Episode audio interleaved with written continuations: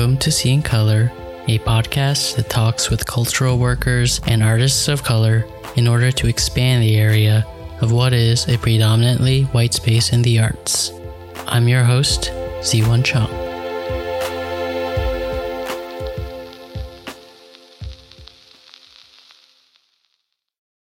Hey everyone, I hope you're doing well.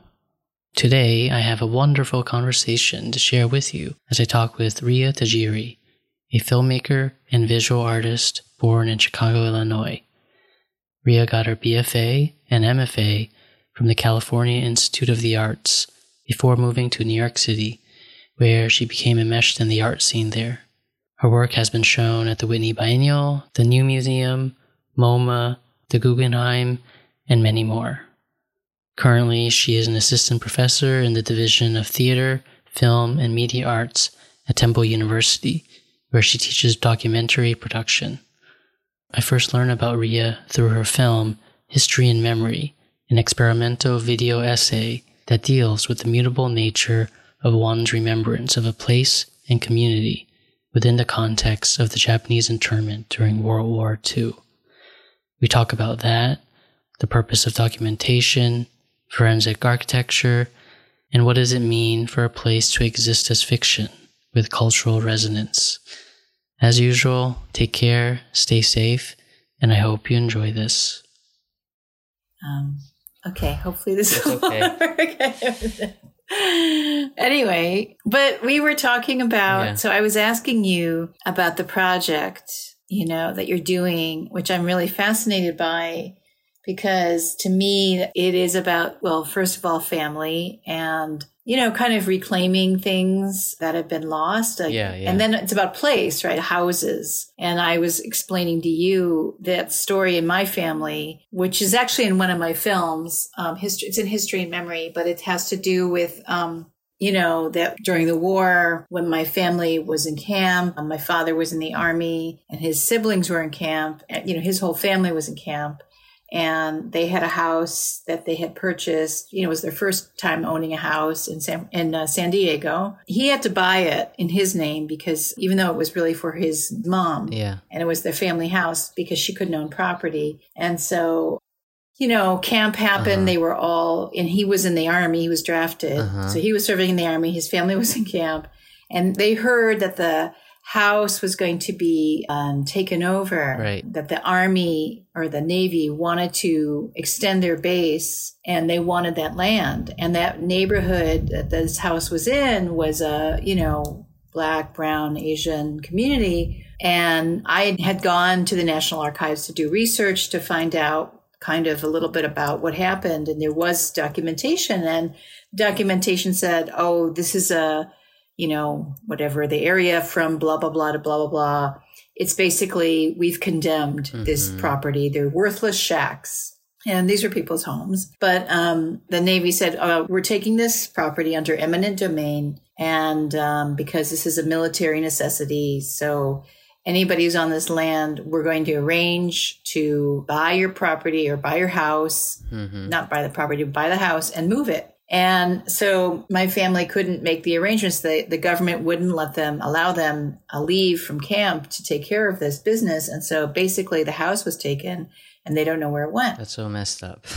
Yeah. And inside the house and inside the closet, Mhm. there were all of these belongings, including a lot of, you know, the artifacts that they brought from Japan, Mm. a scroll, a samurai sword, and, you know, but we don't know what happened. And so years later, of course, after I made history and memory, I went to do the research and found the documentation Right. and actually found out the location uh, where their house stood because those streets were still intact. And I went to the naval base and took some photos and documented it. And it's just fascinating that now we have the technology, like you were talking about doing a 3D scan Yeah, yeah. doing photogrammetry. So I'm totally fascinated, you know, by that and um, the potential, you know, for being able to go to place and re- reconstitute something, an object, you know. Yeah, I think. Right, right, right. I mean, I think the first time I saw this, I think there was like an Iranian woman who was uh, using photogrammetry to, through pictures, recreate all the um, artifacts that were destroyed during the Iraq War. And sort of like again that sort of reclaiming of objects. And that was the first time it came across. I always felt like it was beyond my my ability to do that. Mm. maybe it was laziness i'm not sure. But now that i'm actually looking at i think because mm-hmm. before the, the, recording we were talking about like the project i wanted to do was sort of like this huge house that my family grew up in southern china. And then i didn't think filming there really made sense. So then the next best thing that first came to my mind was sort of uh, photogrammetry. But i don't know how it turned out. It might all fail but you know i think that's part of the process. Yeah yeah. I mean it's really worth you know a shot and trying and then you know who knows over time maybe you could just keep trying different things and it'll happen what exactly is photogrammetry? Because I'm not sure I know the whole. So it's like you basically take a whole lot of pictures and then you need the pictures to overlap a certain amount. And then through that, the computer or the algorithm for the programs that use photogrammetry can figure out where the camera mm. is. Mm-hmm. placement wise from where you took the picture and then from that so you have like a location and then you have a picture yeah. and then so it can then therefore create yeah. a 3d image yeah. based off that right? So as opposed to like using a laser to scan it, it's using the position of your camera, which is calculating to then basically uh-huh. work backwards and create a 3D model. Yeah. So that's kind of like what um what is that art group from the UK? Is it like forensic architecture? Is that what they're doing? They do a lot of that. Yeah. Do you yeah, know that yeah, group? Yeah, yeah, yeah, yeah, yeah, Like they'll go to a crime scene and they'll reconstitute all this. Yeah, yeah, yeah. But you can like you, as you can imagine, you can use it in a lot of different ways. You can take it from film footage, right? If you have a moving camera, you can splice up the film into different images and therefore recreate a 3D scene. So I think that's what a lot of forensic architecture does, in addition to also having probably a standing group of actual 3D modelers. Yeah. I knew someone who like did a 3D model of the house in The Shining through the film because you have again like a moving image, so they recreated the house in mm. The. Shining, which is also like sort of an interesting sort of idea. But yeah. Oh, that's amazing. Yeah, it's kind of interesting, you know, to think about like, you know, it's a fiction, right? Yeah. But that place has such a you know, has already had such deep resonance as a cultural, I guess, cultural object, right? And then going sort of backwards and saying, now we're going to reconstitute it in this way, you know? Yeah. Well, I like thinking about it in terms of um, documentary. I feel, you know, conceptually, there's so much that is like lost to us and we and the whole aim of documentary of course is like this you know sense of documentation and then what does it mean to go to be able you know to go backwards in time and yeah i, I actually had uh, the idea okay. i didn't really know what technology you were supposed to use for this but uh-huh. i was making a, an installation a few years ago and I had done, you know, it was basically about a house that doesn't exist anymore, but it was a place, it was a hostel okay. where Japanese Americans were in Philadelphia, where a family ran a hostel for Japanese Americans getting out of camp. Okay. And they would come to Philadelphia to get jobs and they would stay in this hostel. And so I talked to a few people, like, what do you remember? What was in the house? And they all talked about this one telephone. Okay, okay. And they said, oh, there was a payphone on the first floor, I forget the second floor, and that's where we could call, make our calls, you know. Okay. And I, I got really got into that. Oh yeah, telephone. Uh-huh. And then they also talked about this gong. They called it a gong. It was actually a series of concentric mm-hmm. bells. Some one of the family members had that. Yeah. So we got a hold of it and we photographed it and we used it in a video, yeah. which was great. But at the time, what I really wanted to do was make a 3D model reproduction of that telephone. And I finally found a photograph where the telephone was in the background and, you know, from the house and everything. And I was, I wanted to do a 3D model of it, but I didn't have enough resource and time. And we have that, some of that stuff at, at my university, but I didn't have the time or the resource to figure it out, but I thought about that. So anyway, I mean, obviously people have been thinking along these lines. And I guess this, you know, sort of like what, what right. What are these objects of yeah. memory and history sort yeah. of mean?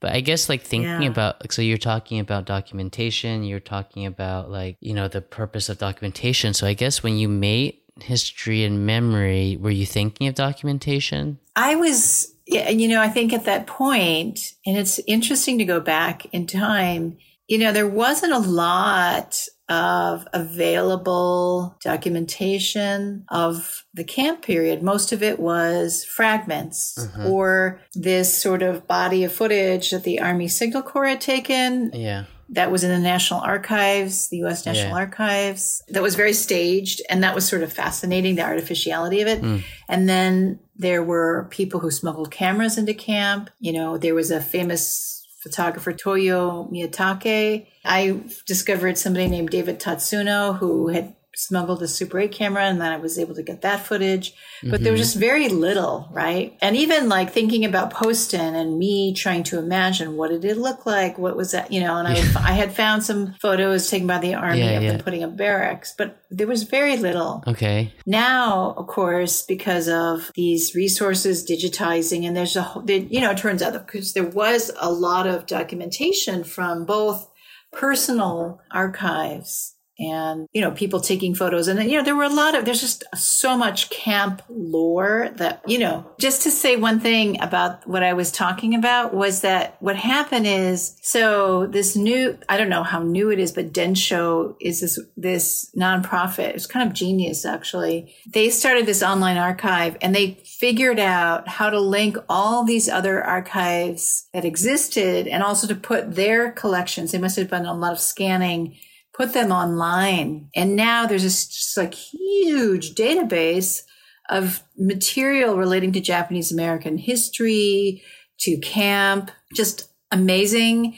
My nephew goes in there and has found like images that we didn't know existed. It blows my mind. You know, he has found photos of my father from like the local newspaper, or he found some images of my aunt in Japan. And it was so funny because she would talk about that time and I could tell it was special, but she couldn't quite describe why. And in looking at the photos, it looks like she was just having the time of her life, like partying, like, you know, carrying on. She had all these boyfriends. There were all pictures of her surrounded by men, like, you know, like all like, hey, you know, like it was kind of a goof, but she had said, oh yeah, you know, I had a lot of boyfriends because at that time, you know, it wasn't serious. and You just had like five or six boyfriends. Well, there's pictures of her with five or six guys and they're all doing funny things. Like one of them is kneeling and one of them is, you know, Yeah. offering to light her cigarette. And it's just like, what? There's another photograph of her in a boat, and she's her shoes are off, and she's leaning back, and then she's with these two guys. She has a parasol. There's another picture. She's walking down the street, and she is smoking, Yeah. and she's with this other woman, and and there's a guy by her side who's very handsome, and just looks so like glamorous, but also kind of like carefree and party, um, party time. And it's just like you know, which would have been looked down on, upon, you Right, know, yeah, in the yeah, states. yeah, but she felt free to kind of, you know, hey. Uh, no one's looking, you know.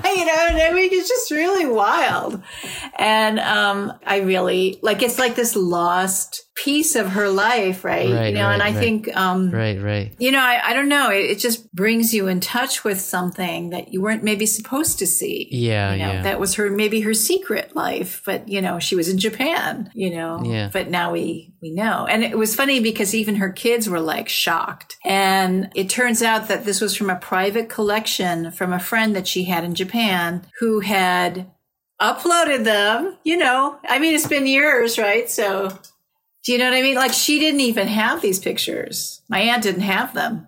Someone else took them and then just put them up there. So it was pretty wild. Um, and you were, were you able to talk to your aunt about this? no, she's passed away. But, you know, before she died, I did, I was really fascinated by her and I did ask her some questions Yeah. and she, she did kind of say stuff, but I don't know, you know, like she probably didn't feel like she could really say stuff. Yeah. know? Yeah.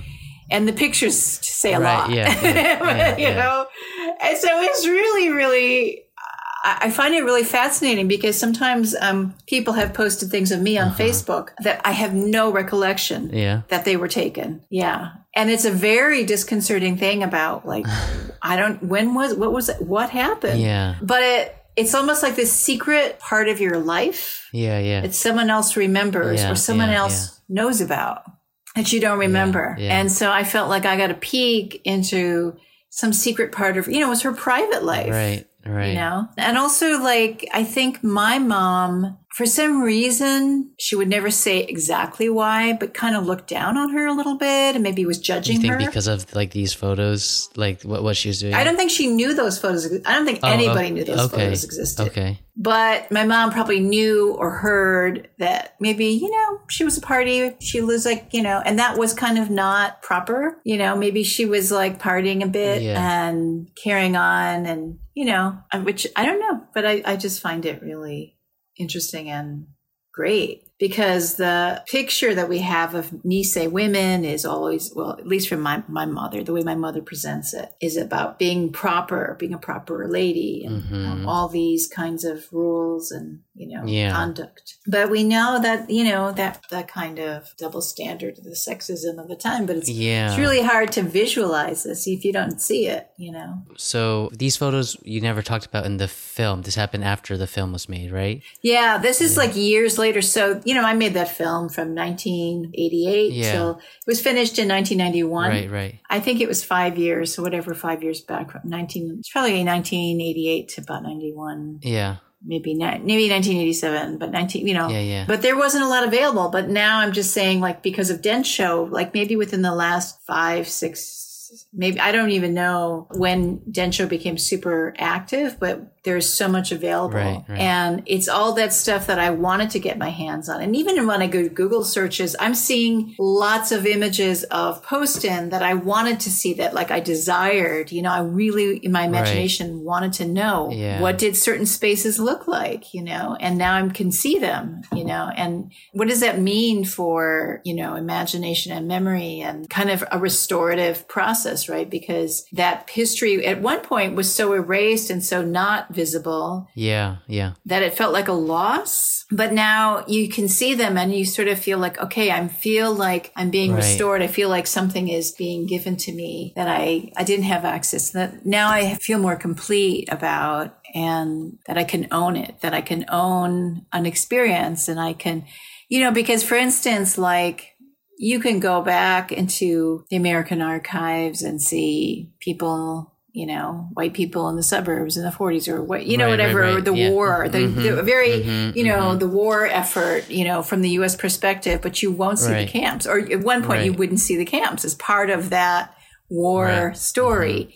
And Yeah. now we have that, you know, Yeah. so that's kind of, yeah, big thing. And, Yeah, but and I think that's what I liked about history and memory when I saw it. I mean, I saw it like I think a few months ago when we first talked. But yeah, I, I mean, I, I think what drew me to it was sort of like the combination of the like your present day sort of narration coupled with your past recollection, coupled with uh, which and, and as we know, like memory is like this sort of not so uh, solid uh, um, thing. It's constantly in flux, right? And then and then like you said, you have these mm-hmm. images, you have these documentations, mm-hmm. which supposedly are, are in some ways more stable as a form of memory, but also decontextualized. And so we require the sort of memory to kind of contextualize these factual things. And I kind of liked all the interplay that was mm-hmm. happening when I was watching that that video. Oh, you said that so beautifully about, you know, sort of decontextualized or having these objects that you don't quite know how they fit in or having memories that you kind of know something happened, but then you need the solid information to prove that there's something was real about that. Yeah, that's very profound. And I think that just continues, you know, and it's interesting in this sort of age of technology too, that Yeah. we're able to prove some of these things or find them or So I guess like did you feel like you reached uh I guess a semi not dead end but I guess conceptually you kind of took a break from I guess that part of your history and I noticed the, the videos after you kind of went into somewhat of a different direction. I mean, obviously all sort of tangentially related, but it started expanding in a lot more. And I'm just curious how that sort of happened. I asked that because I feel like I'm still mining it for, for myself. Uh, yeah, yeah, no, it's a real, it's a really good question because I, I think, and I, I'm just pausing and just retrospectively to try to remember. I can remember being very confused. I can, you know, about which direction to go, Yeah. and I can remember being fortunate enough that there were these opportunities to kind of like, okay, well, there's this thing called Open Call, ITVS. Maybe I like and mm-hmm. make a big movie, you know, and, and also the politically, what does it mean for, to be able to have, to make a feature, a 35 millimeter film? Like, I remember talking about that with an office mate Shu Lea Cheang, and she said, "Yeah, you know, the, you know, like not having access to like Right. the mainstream Mhm, format, mhm. the you know celluloid, right? And and then there was this opportunity, so kind of going that direction, and also really feeling like, oh, I maybe I'll come back to thinking about memory, but it, you know, I kind of went and saw on a sidetrack, but uh, feeling a little bit derailed when my mom got sick, and I was doing a lot of family care, but uh, you know, interestingly enough, I mean you know, what is my mother afflicted with? Well, she has dementia, which is all about memory, right? So, you know, it's just, I don't know. And it's nice to talk about this with you, to hear you also thinking about these things and to hear, you know, your take on and your experiences and, and how you're mining this and thinking about, you know, technology. So it's great, you know, to hear. But I do think there's a limit. For me, at Mm. least, I still see a limit to technology. Yeah. I feel like, I think that's why it took me so long to think about using photogrammetry. But in the end, I still think it's about the story, though.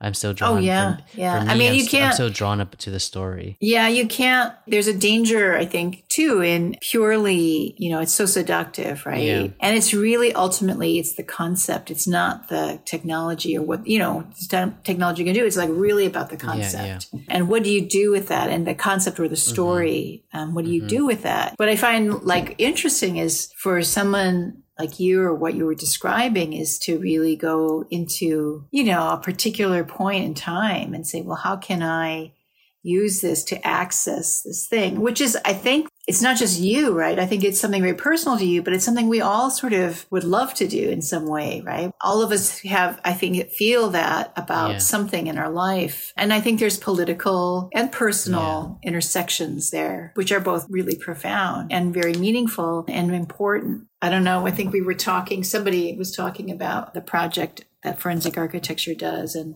you know where are the shortcomings i mean there's both a kind of amazement right you're like oh wow you know but then there's yeah. a sort of shortcoming as well you know so In your mind, what is the shortcoming of forensic architecture? um oh god if i can remember Is that many? um, no it's just i can't remember okay. what we were talking Oh, about okay. when i Yeah. mean you know it's like i have to kind of stop Yeah. and go hmm, what is that thing I mean, for me, it was just sort of like I think they're tackling such really, really complicated, sensitive issues, Yeah. and it's I think it's sort of Yeah. um, you know the issue with most sort of socially engaged art and art activism, which is sort of that once you enter that realm, you risk putting a sort of purpose to the artwork, as if the artwork should solve this problem, and a lot of the yeah times art yeah is not necessarily the best way to go about solving. Although the Whitney Biennial, the recent one with Cantor, like that in some ways was, I guess, a success, right? With the whole the campaign to, to kick that board member out. But a lot of the other issues, like I've seen their works, I'm like, oh, this is like amazing. But like the issue that they're tackling still, it didn't seem to change much, right? From that Yeah. perspective.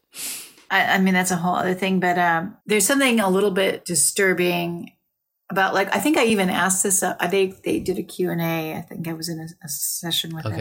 I think it was something about like, well, who are you working for? Because are you hired? Do you know? And so if you're hired by the lawyers and the legal Right, team, right, right. and you know, I mean, and so you have this capability. And so, but then you're using this technology at the service of a legal Right, right. uh, system. I'm just trying to just unpack that for myself. Like, what does that mean? Yeah. And are you kind of a gun for hire? And who are you Yeah, serving? And also, you know, all representation, right? All forms of representation at some point have to be criticized, right? Uh, you know, Yeah, yeah, whether yeah. it was the gaze and, or cameras Yeah, and yeah. how we use cameras. And now it's this, you know, how are we, you know, you're able to reconstruct something within a time, but we're, it's a particular model that you're serving. Like you're trying to defend the argument that's constructed by, Mm-hmm. you know, either the prosecutor or the defense. But, you know, they're basically trying to build it around that. And so, um, who, they, who, who, who, who were they uh, hired Yeah. by? he said that they were, that they sometimes work as a work for hire.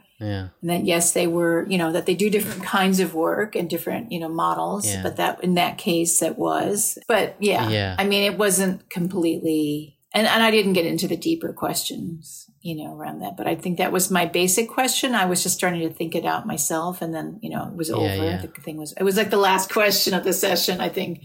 So I didn't get to get much deeper. Yeah. But then, you know, after that, that was my thought, you know. Yeah. But it's it's so new, and I think we're all just trying to figure this out, you know, like how can it serve us, and yeah. yeah, I always felt like they're like this mysterious group that suddenly uh, accumulated a whole lot of cultural capital really, really quickly. Yeah, And like, yeah, yeah. And I met like a Princeton grad, like undergraduate, Mm. who studied computer science, and he was like, he was um reached out to by forensic architecture to work for them, like right out of undergrad. And I was like, I was Yeah. like, whoa, this is like Yeah. Google sort of shit. Yeah. all of a sudden. yeah, yeah, yeah, yeah. No, I think that was what part of the other part of what we were thinking about was, you know, that technology is extremely Yeah, Uh, you know, it's expensive. I mean, there's a money and funding, Yeah, you know, yeah. that it takes to drive that. So where is that, Yeah. you know, what does that do? That's capital. So how does that figure in, you know, to this and then, and then, you know, scooping people out of school. Yeah. You know, the yeah. talent. Do all of the that work.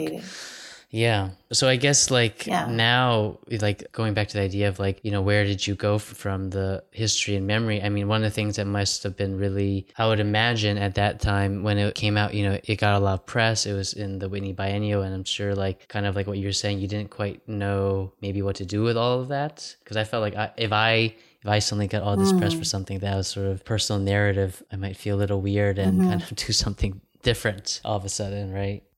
Well, it's confusing because it also is sort of personal material. Right, right. And then it feels a little weird, like kind of mining your own story Yeah. and also you know am i performing this Right, for right. for a white audience am i performing this sort of Mm-hmm. victimization i don't think history and memory is about victimization but it did feel like you know it was a tricky thing to balance Yeah. Well, it wasn't victimization in like obvious sense, but it was. I, it could have been seen in the sense that like, oh, you're looking at this sort of struggle, and then like it's being in some ways fetishized by the institution, Mm-hmm. right? And especially at that time, and now still like the institution is looking at it from a white gaze. Yeah. And so that was weird. So then I wanted to try different models. I mean, the other thing I think I felt at the time was I never went to film school. So I was trying to learn different ways of working with moving image or working, you know, in cinema. Yeah.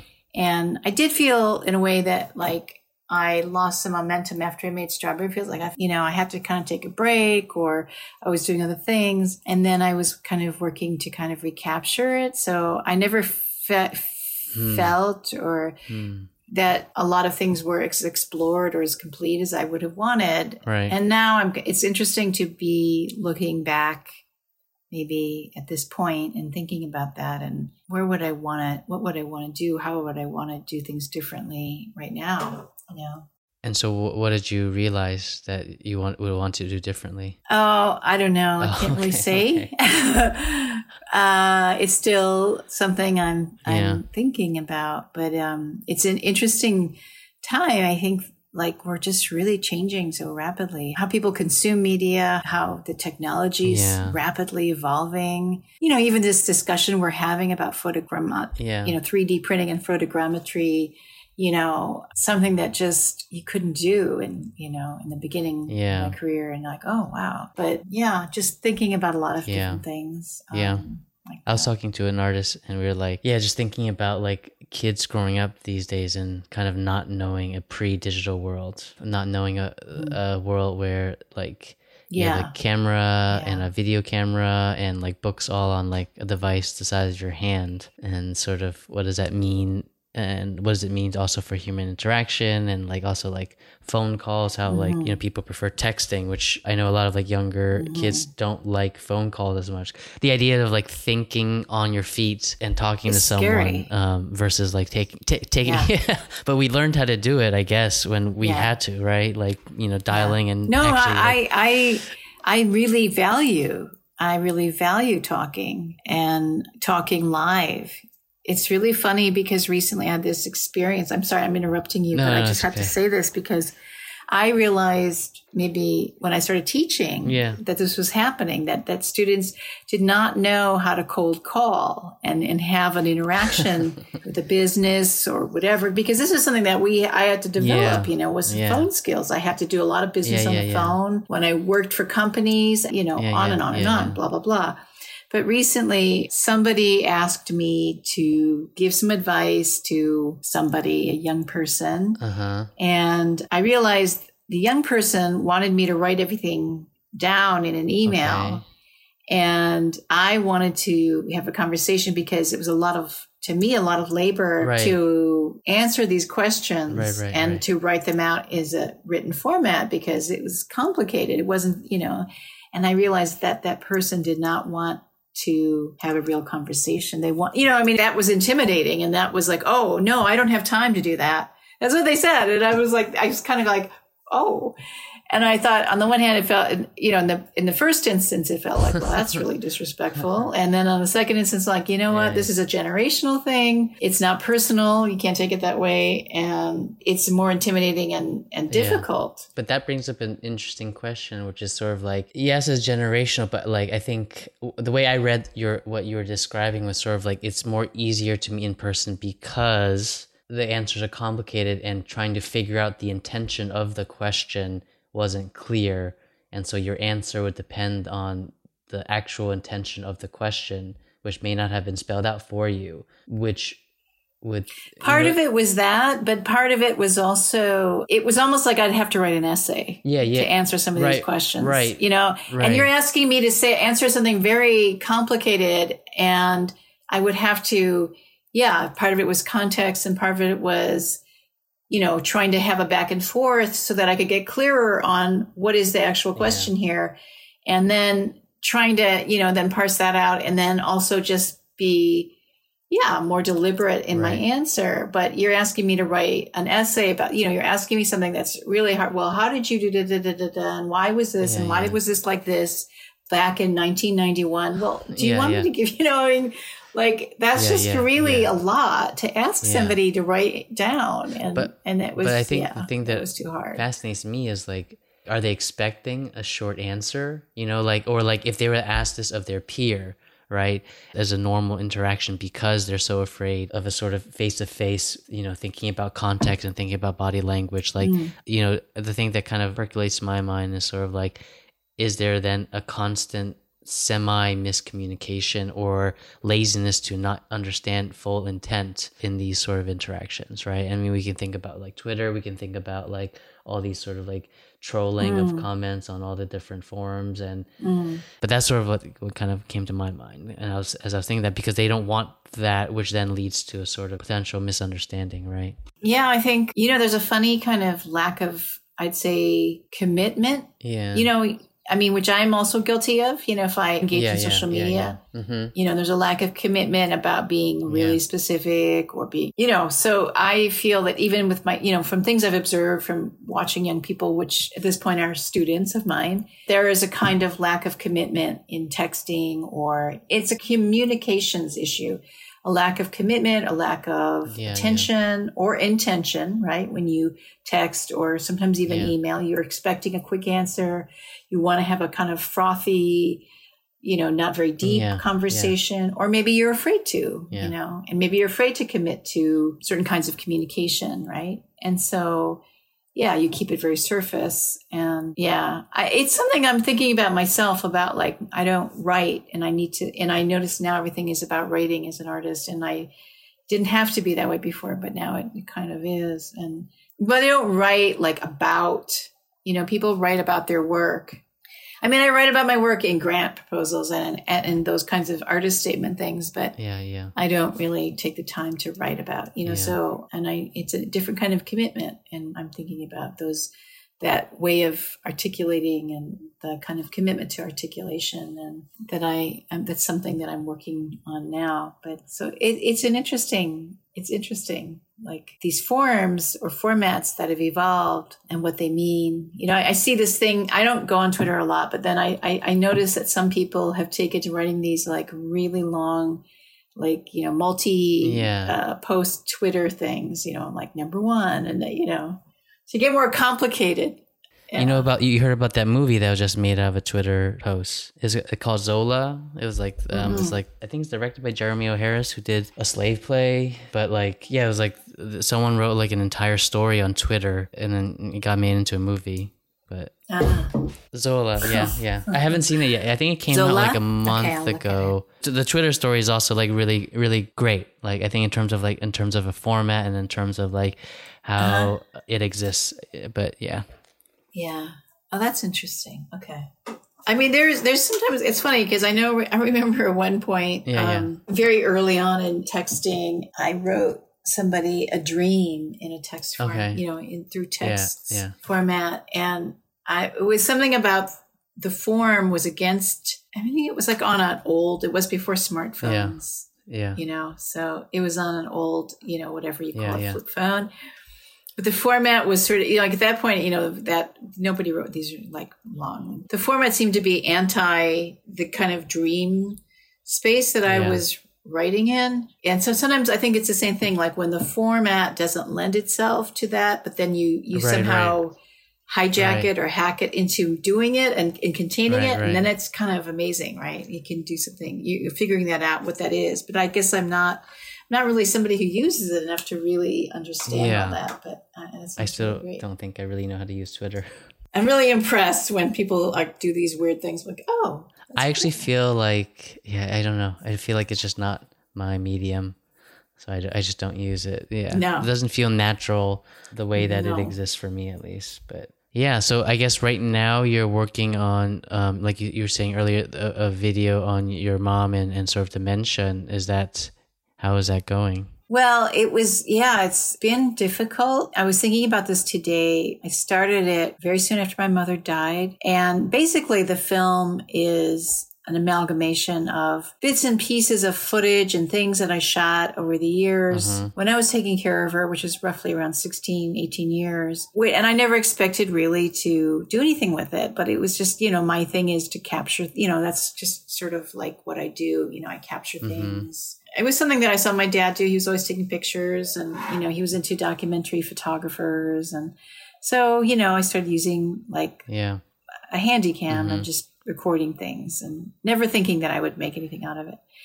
I don't know. At some point, I decided, or people, and also urged me or, or encouraged me to make a film about my mom and about the experience of being a mm-hmm. caregiver because it had taken up so much of my life. So I think maybe around 20, she died in 2015, I, maybe around 2013, I decided to really make it more intentional.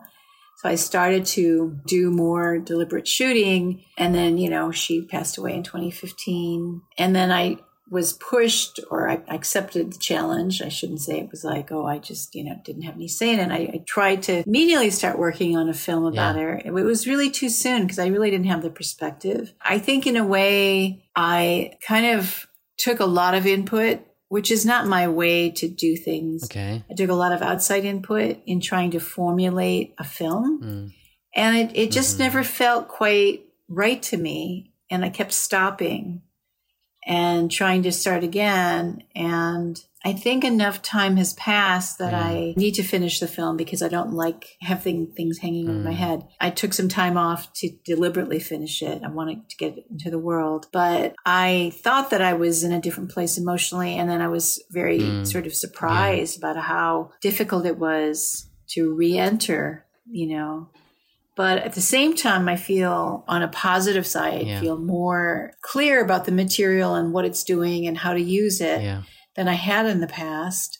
And I think some things I'm able to see more clearly, which is great. Um, still, it's difficult emotionally. But I, I kind of came up with this idea that I would just sometimes I have a tendency to really kind of go crazy and work Hmm. six, seven days a week. I decided, no, it's very difficult to do Yeah. that to yourself now Yeah.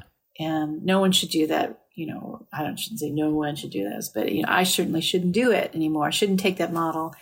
It's too hard. It's brutal. So i'm working like five days a week and then on the weekends i'm Yeah.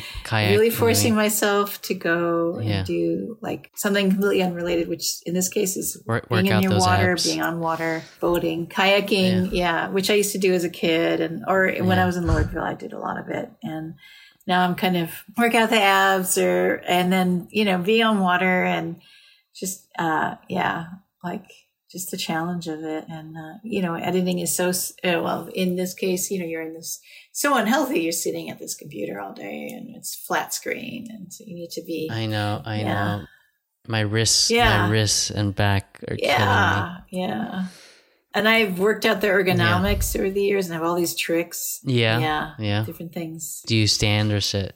Uh, I have a standing desk in this office. I don't use it. I mean, I did use it sometimes uh, when I was editing Yeah. a while back, but I don't know. I'm not using it. I'm using these funny little discs that you're. They're sort of you can put a little bit of air in it. So I have that. Okay. I uh, also at one point had one of these. You know those giant balls that they use exercise balls. Yeah, I heard those don't work that well. Oh, they well, you have to have them in a holder. Like so, there's a chair that they make that they fit inside. It's a rolling chair. Okay.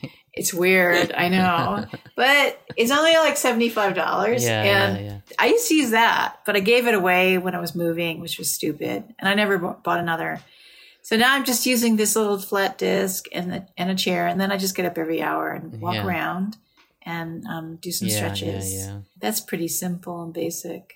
It's Yeah. been working. It's it is hard on the body. Editing is very Yeah, I hard don't know on the how body. they, I don't know I don't know how they Yeah, did in the past with Oh, you know, a lot of editors in film, when I, I don't know if it's still the same, but, you know, when I was coming up in the, I used to, you know, I'd have things online or I worked with an editor Yeah. on my, my feature.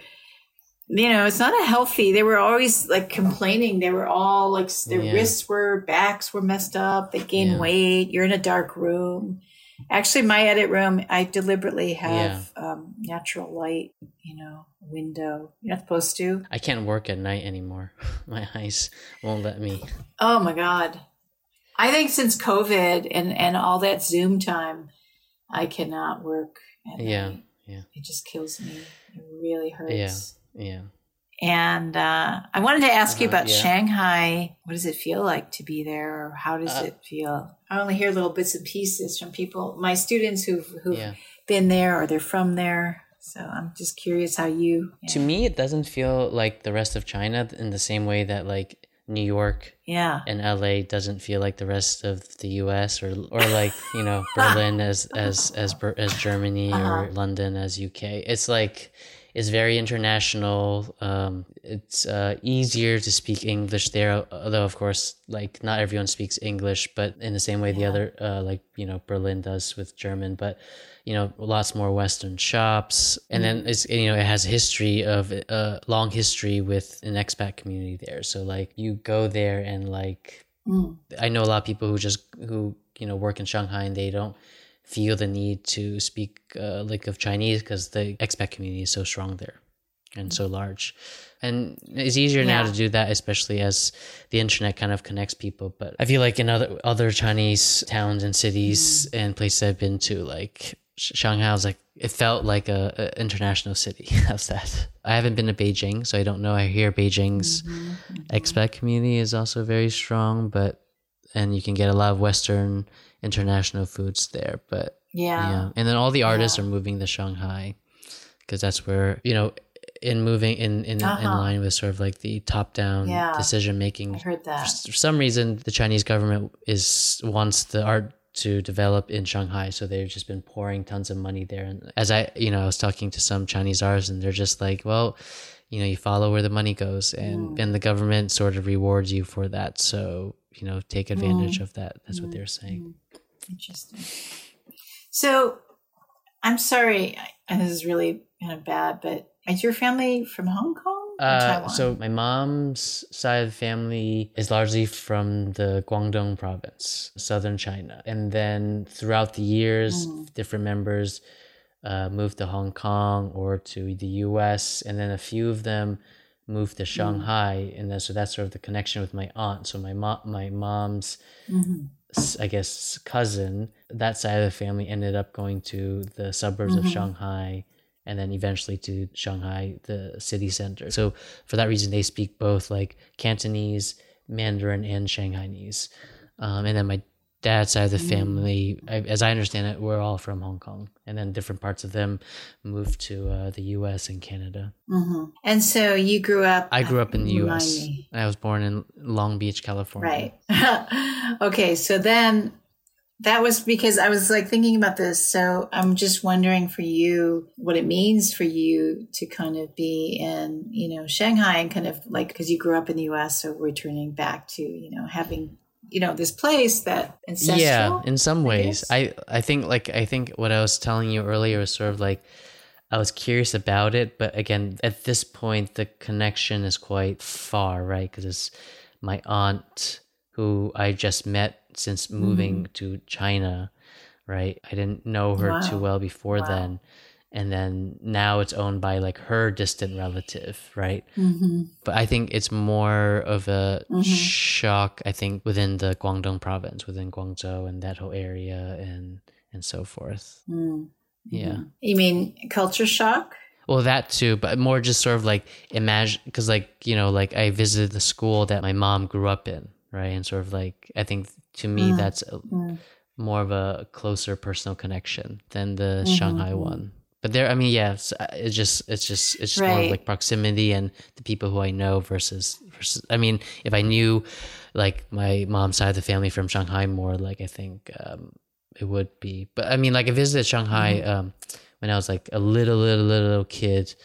Like I don't, but I don't even remember that. So hmm yeah, But I mean, to go back or to go to a place where you know Yeah. there's some family connection Yeah. or stories, and you know you're sort of like coming in as sort of Yeah, uh, yeah. once removed or the displaced or, you know, displaced by immigration. But, you know, how does that feel to, you know, discover something? Oh, like, oh, that is my aunt's house. How does that, how does Uh, that feel for you? I don't know. I, I'm not sure I have the words to describe it. I think like a mixture of weird, fascination. I think a lot of it, I think probably the most accurate word would be just frustration in the sense I can't access it through language. You know, I think that's sort of why I'm trying really Mm. hard to learn Mm-hmm, mm-hmm. Mandarin. Mhm, Why I'm trying to mhm. learn the Chinese because I think that's the biggest roadblock Yeah. right now. I mean, I, I went to my mother's ancestral home Yeah, yeah, because we had those connections back, you know, going back in generations.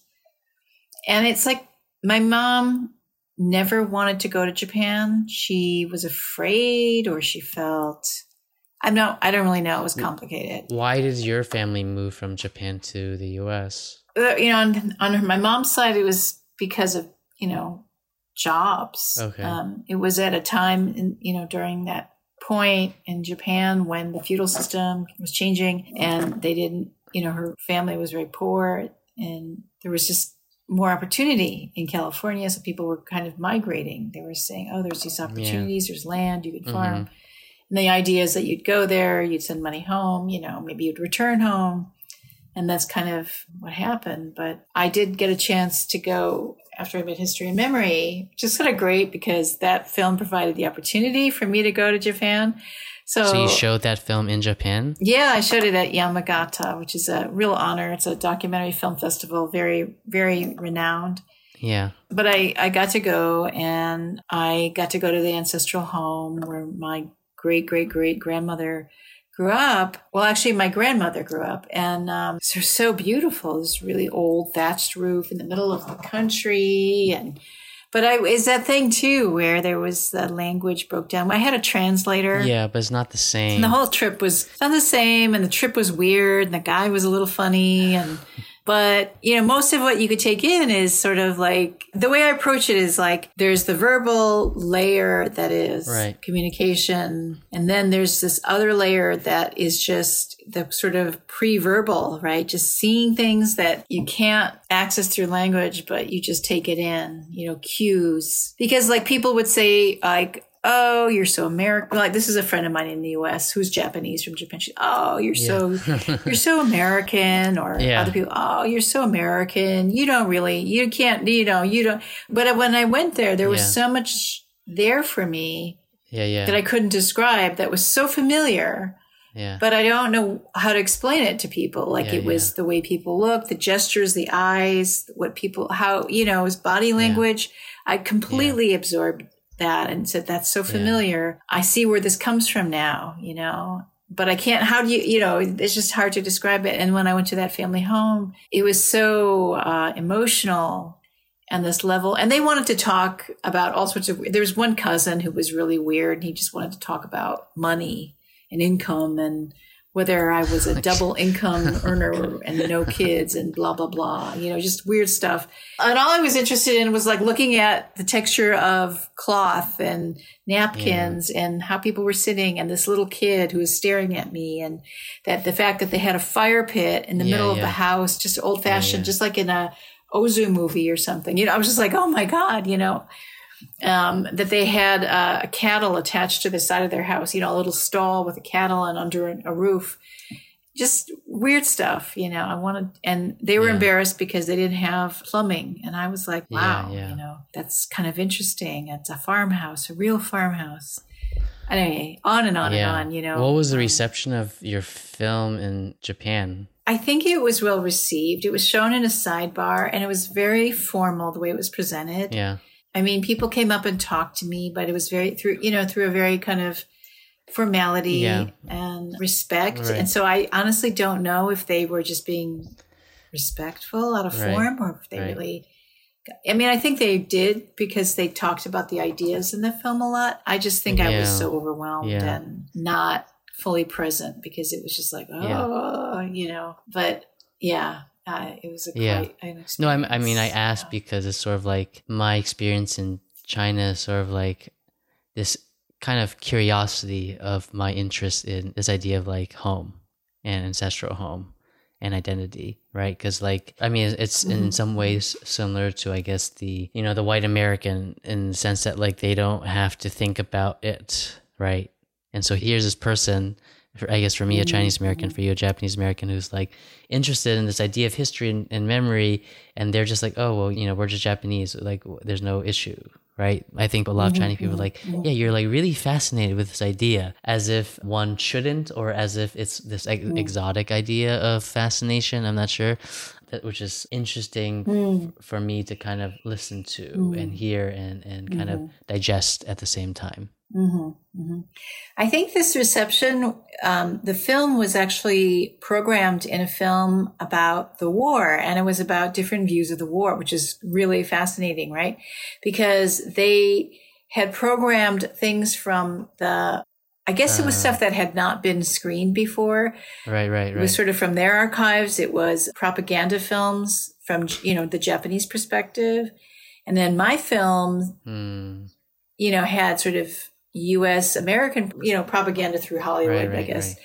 films, plus some snippets of propaganda films that were from Japan that were in the archives that I, you know, cut into the film, right? And so it was kind of like about seeing the war from the different sides, but also through the pers- mm-hmm. the effect of World War II on Japanese Americans, right? So it was a really interesting perspective, I think, and a very profound one. I think I was just too overwhelmed yeah, at the time, but I think it was a very, uh, a very smart and very interesting.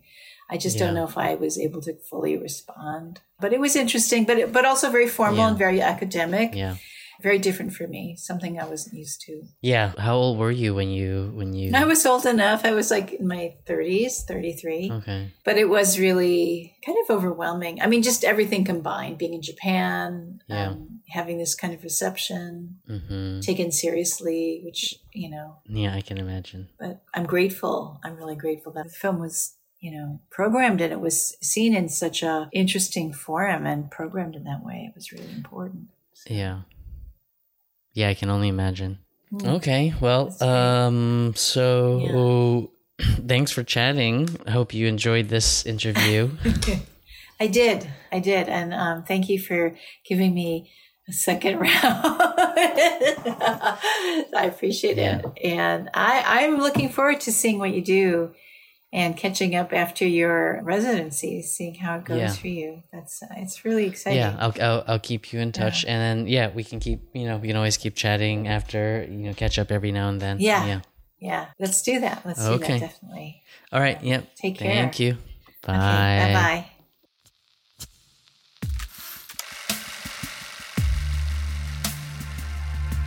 Seeing Color is recorded, edited, and produced by myself Ziwon Chung. Original music by Alex Chow. You can find more information on the website www.seeingcolorpod.com or on Instagram, Twitter, and Facebook under the handle Seeing Color Pod. If you enjoy this show and have the time, I'd appreciate if you could go to Apple Podcast or wherever you listen and give Seeing Color a five star review. This really helps others discover the show and gives greater visibility for everyone on Seeing Color. Again, thank you so much for listening, and goodbye for now.